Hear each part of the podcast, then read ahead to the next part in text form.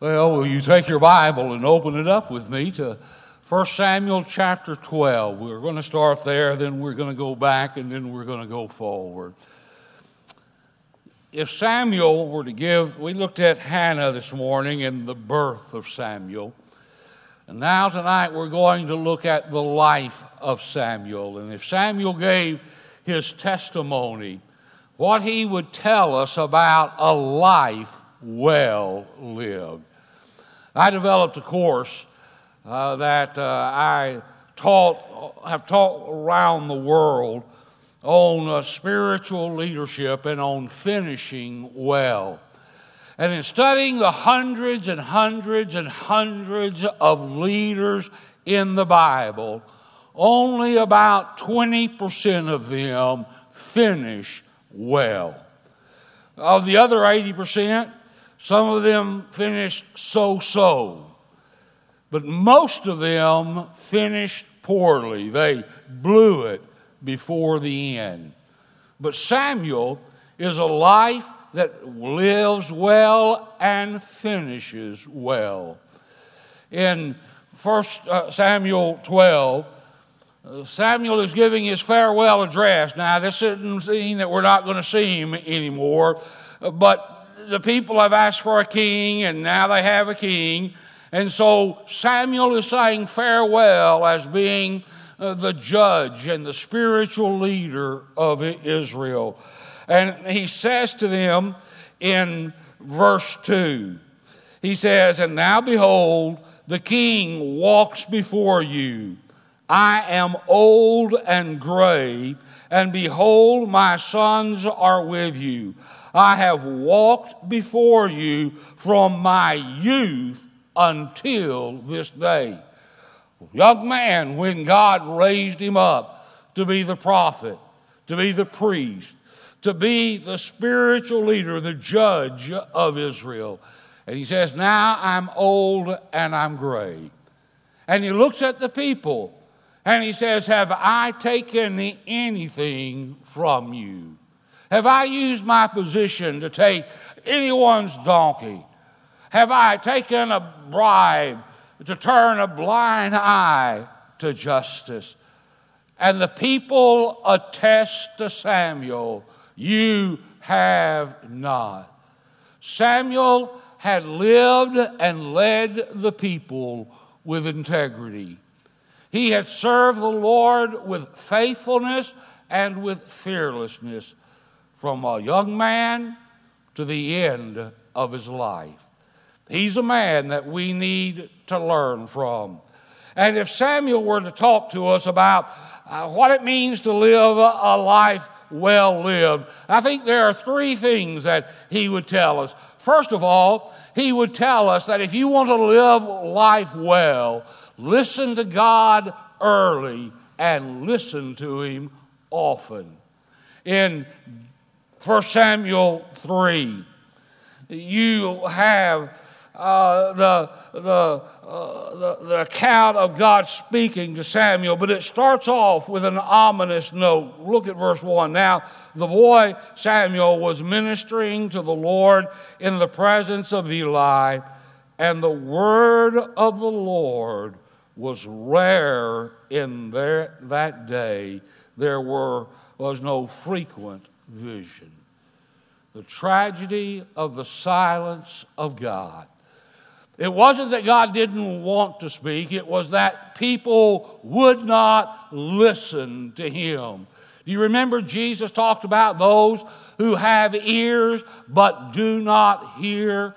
That describes the people in the days of the judges. When you have a generation that did not know the Lord nor his mighty works, and every man was doing what was right in his own eyes, and there was no inclination to hear from the Lord. And so the word of the Lord is rare. I want you to know there are places, there are churches where the word of God is rare. Did you see last week the United Church of Christ? They're neither of Christ nor a church in the biblical sense, but they had gathered to sing and to celebrate around a Planned Parenthood abortion meal. I did our business school at California Baptist University was doing a leadership conference, and they had people from all over. And they asked me to come in and do a section on spiritual leadership. And so I did it on spiritual leadership, and of course always link spiritual leadership to the Great Commission, both in its global implications and local applications, that we're to share the gospel and make people disciples of Jesus by them coming to know him, and that there's no other way. And when I was through, there were two men from two liberal churches that came up to me and said, "We don't preach that. We don't believe that." And I said, "You don't believe what?" "That Jesus is the only way. We believe everybody's find their own way to God." I will show there are places where the word of God is rare. And so it was when Samuel is just a young lad serving in the temple before Eli as his mother has dedicated him. And then in verses 2 through 18, you have the account of God speaking to Samuel as a child and revealing his purpose for his life. You know the story. The Lord calls him, "Samuel, Samuel." And Samuel wakes up and looks around. Nobody's there. And he thought, "Well, Eli must be calling me." And he runs to Eli and he says, "What do you want?" And Eli said, "I didn't call you. Go back to bed." Samuel goes back to bed, and the Lord calls again, "Samuel, Samuel." And he gets up, looks around, nobody's there, and he goes to Eli again. And Eli perceived that the Lord was speaking to Samuel. The word of God is rare. God hadn't been speaking to Eli, but he perceived that God was speaking to Samuel. And he said, "Go back to bed, and if you hear again, you say, 'Speak, Lord.'" And so Samuel goes back into bed, and the Lord speaks. And he says, "Samuel, Samuel." Look at verse 10. "And the Lord came and stood calling at that other times, 'Samuel, Samuel.' And Samuel said, 'Speak, for your servant hears.' Then the Lord said to Samuel, 'Behold, I'm about to do a thing in Israel at which the two ears of everyone who hears it will tingle.'" And he revealed the removal of Eli's house and the establishment of Samuel as the leader. I want you to know it is important that you have your children and your young people in a place to hear God speak. I want you to know, it was at 14 that God spoke clearly to my life about his purpose.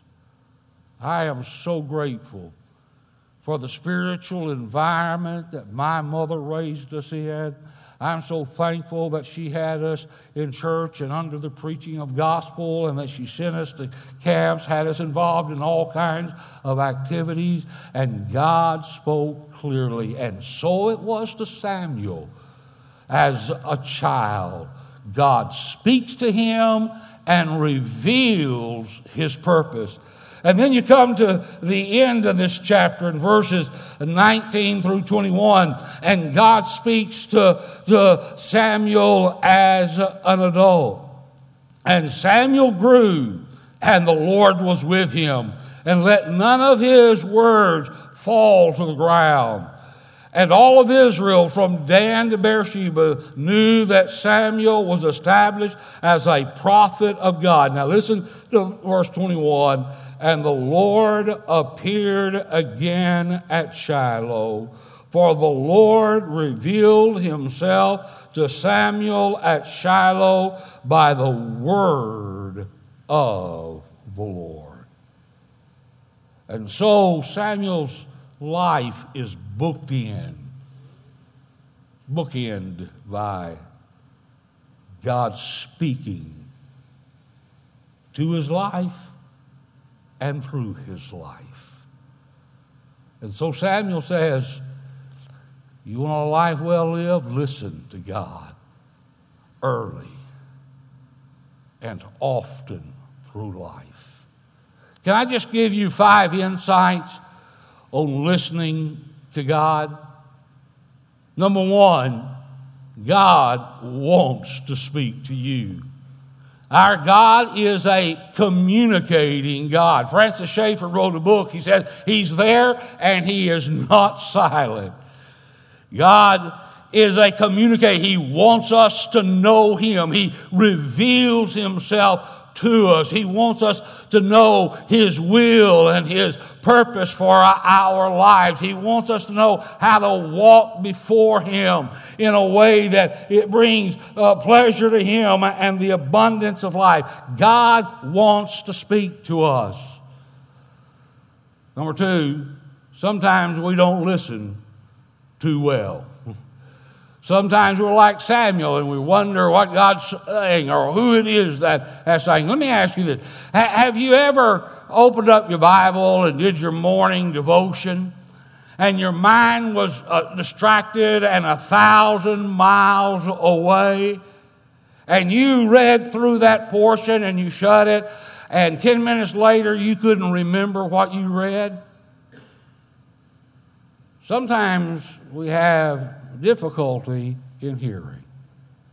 We need to learn from Samuel, number 3, and cultivate a listening ear of having a deep desire that God would speak to our lives. Number 4, God always speaks through his word. If you want to hear from God, don't seek visions and dreams. Open up the book. This book is living and powerful and sharper than a two-edged sword. It just dissects our lives. It speaks to everything and every need that we have. God speaks through his word. And so when you come to the word, you open it up and you begin to read, and you want to pray, God, speak to my heart. I'm paying attention to what you have to say to my life. And then the 5th thing that I would say to you about listening to God, we need to listen to God at every age and stage of our lives. Parents, you need to read the Bible to your little children. Young people, you need to spend much time in the Word of God so that you will not be conformed to the world, but be transformed by the renewing of your minds. Young adults, you need it so that you'll be wise and godly fathers and mothers. Middle-aged men, you need it so you don't go crazy. All of us need the Word of God in our life. We need God to speak to us. Don't let the Word of God be rare in your life. The 2nd thing that Samuel would tell us, if he were giving his testimony and talking to us about a life well lived, he would tell us that sometimes the will of God isn't comfortable, but just do it. In 1 Samuel 8, the people of Israel come to Samuel and say, we want to be like the other nations. We want a king. And the scripture says that the saying greatly displeased Samuel. I mean, he's the spiritual leader. He's the prophet, the judge, the priest that God has brought at this critical time in the history of Israel. And he knows that God is working through him. And so he is displeased when they would come and they would say, give us a king. But then as Samuel prays, God says to Samuel, give the people what they want. And here's what he says. He says, they have not rejected you, but they have rejected me from being king over them. And so God says, let them have a king. And the coming of the king Saul is going to be a judgment upon them. It's uncomfortable for Samuel to step aside. And here's this man that's unproven, Saul, who becomes king. And when Saul becomes king, Samuel has the uncomfortable task over and over of having to rebuke Saul and tell him the kingdom would be taken away from him when Saul was presumptuous. And after they had won, God had given them the battle over the Philistines. Instead of waiting for Samuel to get there, the priest, Saul saw the people start to scatter. And he said, well, I better do something. And he took it upon himself to offer the burnt offering before the Lord in direct disobedience to the word of God. And when Samuel gets there and he confronts him, and Saul says, well, everybody was scattering, I had to do something. And Samuel has to confront him of disobeying God and says, the kingdom will be taken away from you. And then in chapter 15, when God gave Saul the victory over the Philistines again and against King Agag, and God said that I'll give you the victory, but everything belongs to me. Everything is to be devoted to me. The cattle, the herds, everything is to be given as an offering. The spoils are to be given for what will be the building of the temple. And so Samuel comes and he says, Saul, have you done everything that God told you to do? And Saul said, I did.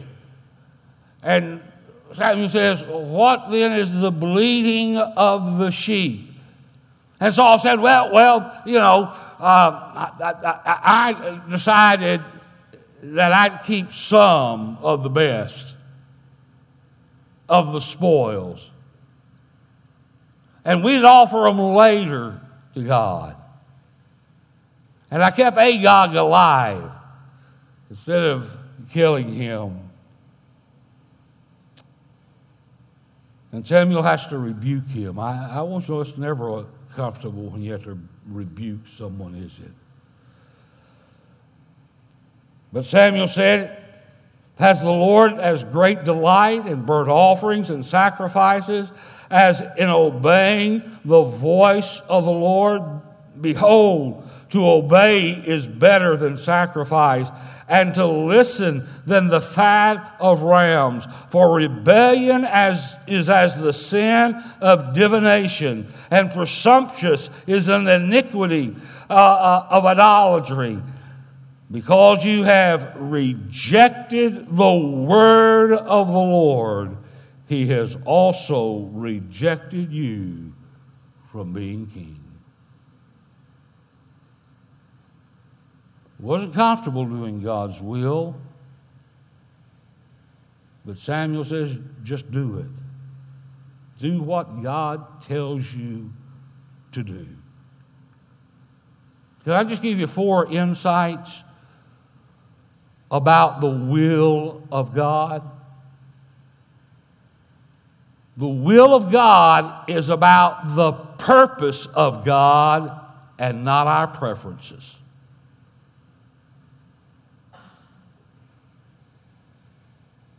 It's not about our comfort. It's not about doing the things that we like to do. It is about doing the will of God. I was in Southern California teaching, making more money than I've ever made in my life. I only had to work 9 months a year, or really 8 months a year to do that. Janet became a California girl. I mean, life was easy. Life was nice. And then God did the most unusual thing. He moved in our hearts, or he moved in my heart. We go to Clarksdale, Mississippi, to the heart of the Delta, where 80% of the people are lost, unchurched, live without the gospel. And I told Janet that we were going to Clarksdale. She thought I'd lost my ever-loving mind. She said, "Are you crazy? Doesn't make sense." It's not about what we want. It's about what he says, period. It's not always comfortable to do what he says. Billy Sunday had a lady come to him one day and say, "Do you know what's wrong with your preaching?" He said, "No, but I'm sure you'll tell me."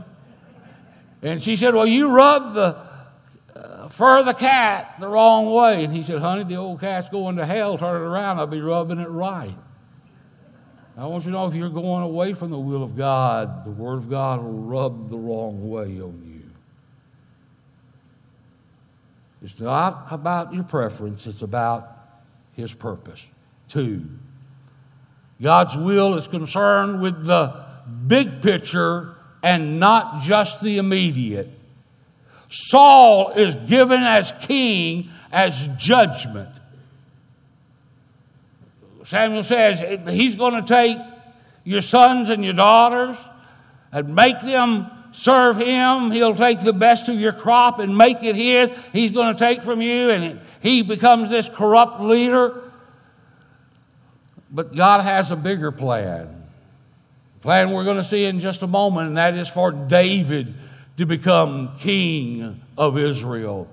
And God will make a covenant with David.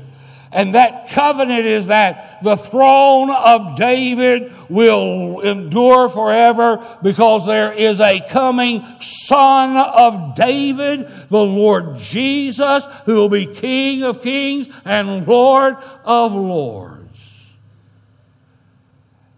And so God wasn't just looking at the immediate moment. Something much, much bigger. 3, God's will is based on his all-knowing wisdom. How many of you believe God knows everything? He knows the beginning from the end. He knows not only where we are, but what needs to happen to get us to where he wants us to be. God doesn't make mistakes. God doesn't have to back up and try plan B.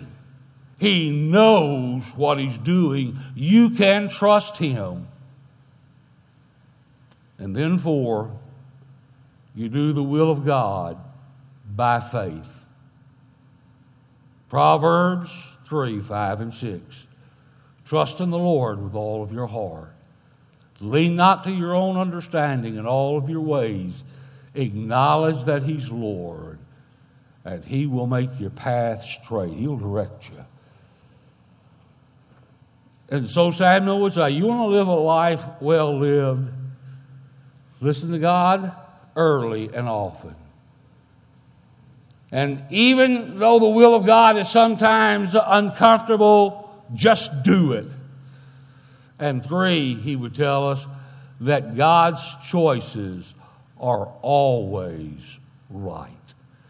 You come to 1 Samuel 16, and Samuel is sent to anoint David as king to take the place of Saul. And he comes to the house of Jesse. And Jesse is invited to the sacrifice, and he's invited to bring his sons in. Look at verse 6. When they came, he looked on Eliab and thought, surely the Lord's anointed is before me. I mean, Jesse's first son comes in, big, tall, strapping, handsome young man. And Saul said, man, surely this is the one. And God said, no. And so it is that Jesse has 7 of his sons come, and each time Samuel thinks, this is the one. This is the one. And God says, no, no. And after all 7 sons pass by, he says, do you have another son? And he said, yeah, we have the youngest. He's out keeping the sheep. And he had called him. And David comes. The Bible said he was ruddy. That means one of two things. That means that he either had red hair or that his skin was red from exposure to the sun. He was a redneck. One of the two. We don't know. And they had beautiful eyes. And when he came, God says, this one, that's the one. Because God doesn't look as other people look. In Isaiah 59, the Lord said, your ways are not my ways, and your thoughts are not my thoughts. But as the heavens are higher than the earth, so are my ways higher than your ways, and my thoughts than your thoughts. And it is God who looks on the heart. And it's David, the least likely of Jesse's son, that God said is the man. Can I just take a few moments and urge you in praying for your pastor search committee? Because in the course of their work, they're going to come across a lot of good men. I mean, they're going to come across some guys that just look great, sound great. And God will say, that's not the man. Listen, you don't want somebody good. You want God's man. And that's why you need to intercede for them daily. You need to hedge them about in prayer. God knows his choice, and his choice is always right. That's true in all of our lives. Every decision that we make. But let's just apply it to people. And let me just give you 4 insights about realizing that God's choices are right. Number one, God is looking to use people who are after his own heart. It's not the physical attributes. It is the inner attributes of the heart that is hungry to know me. God says, those that seek me will find me if they seek me with all of their hearts.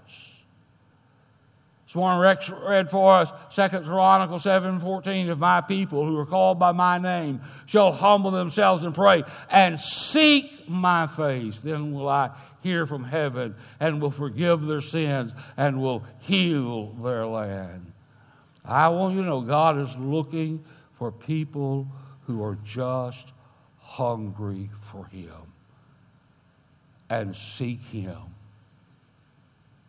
2, don't judge anybody by their outward looks. Have you ever just met somebody and you didn't like them? You didn't know why, you just didn't like them. I had a fellow like that in seminary, Ray Willis. And Ray came in and he had a flat top, wore white socks. He was a Yankee from Illinois. And in every class, he'd say, I have one question, and he'd take over the class. And I just didn't like Ray.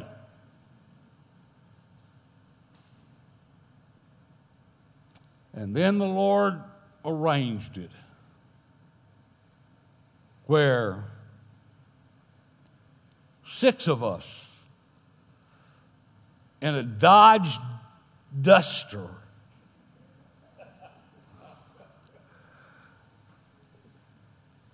drove to seminary and back every day, an hour and a half each way.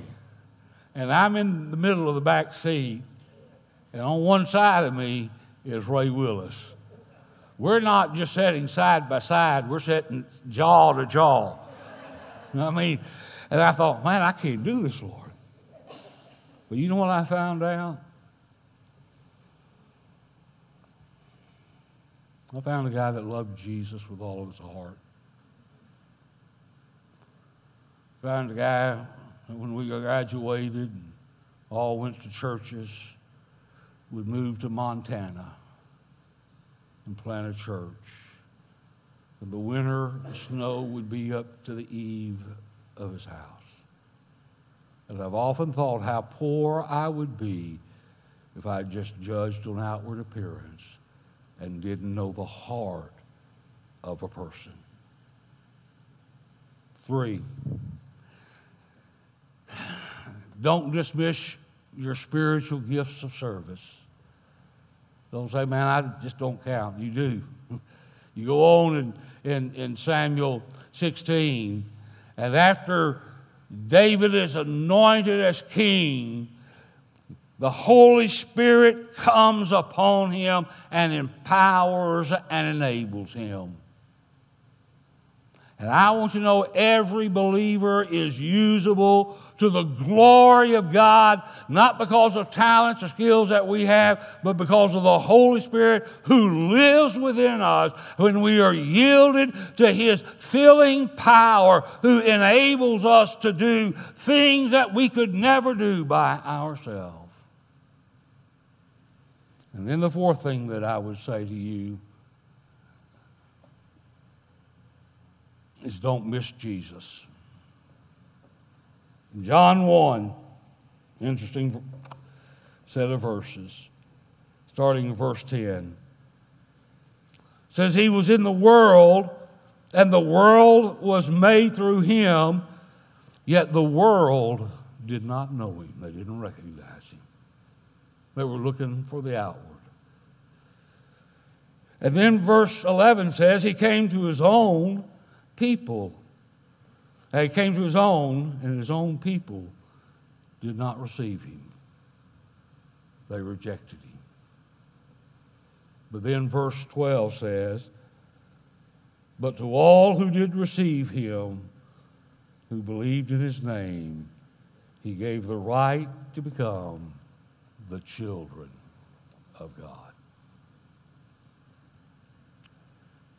Live life well. Listen to God often, daily. Do the will of God. I don't care how uncomfortable it might be at times. He knows what he's doing. Seek his choices for your life. Young people, you're going to be making some of the most critical decisions in your life in the next several years. You're going to decide where you're going to go to school. I want you to know that's important that in this day. You better know the will of God. You're going to make decisions about who you're going to date and ultimately who you're going to marry. And I guarantee you, you better know the will of God. You're going to choose a vocation, what you're going to do the rest of your life. You better know the will of God. And that applies to every one of us. Wherever you are, whatever age or stage that you're in, live life well before the Lord and before the world, that other people will see Jesus in you.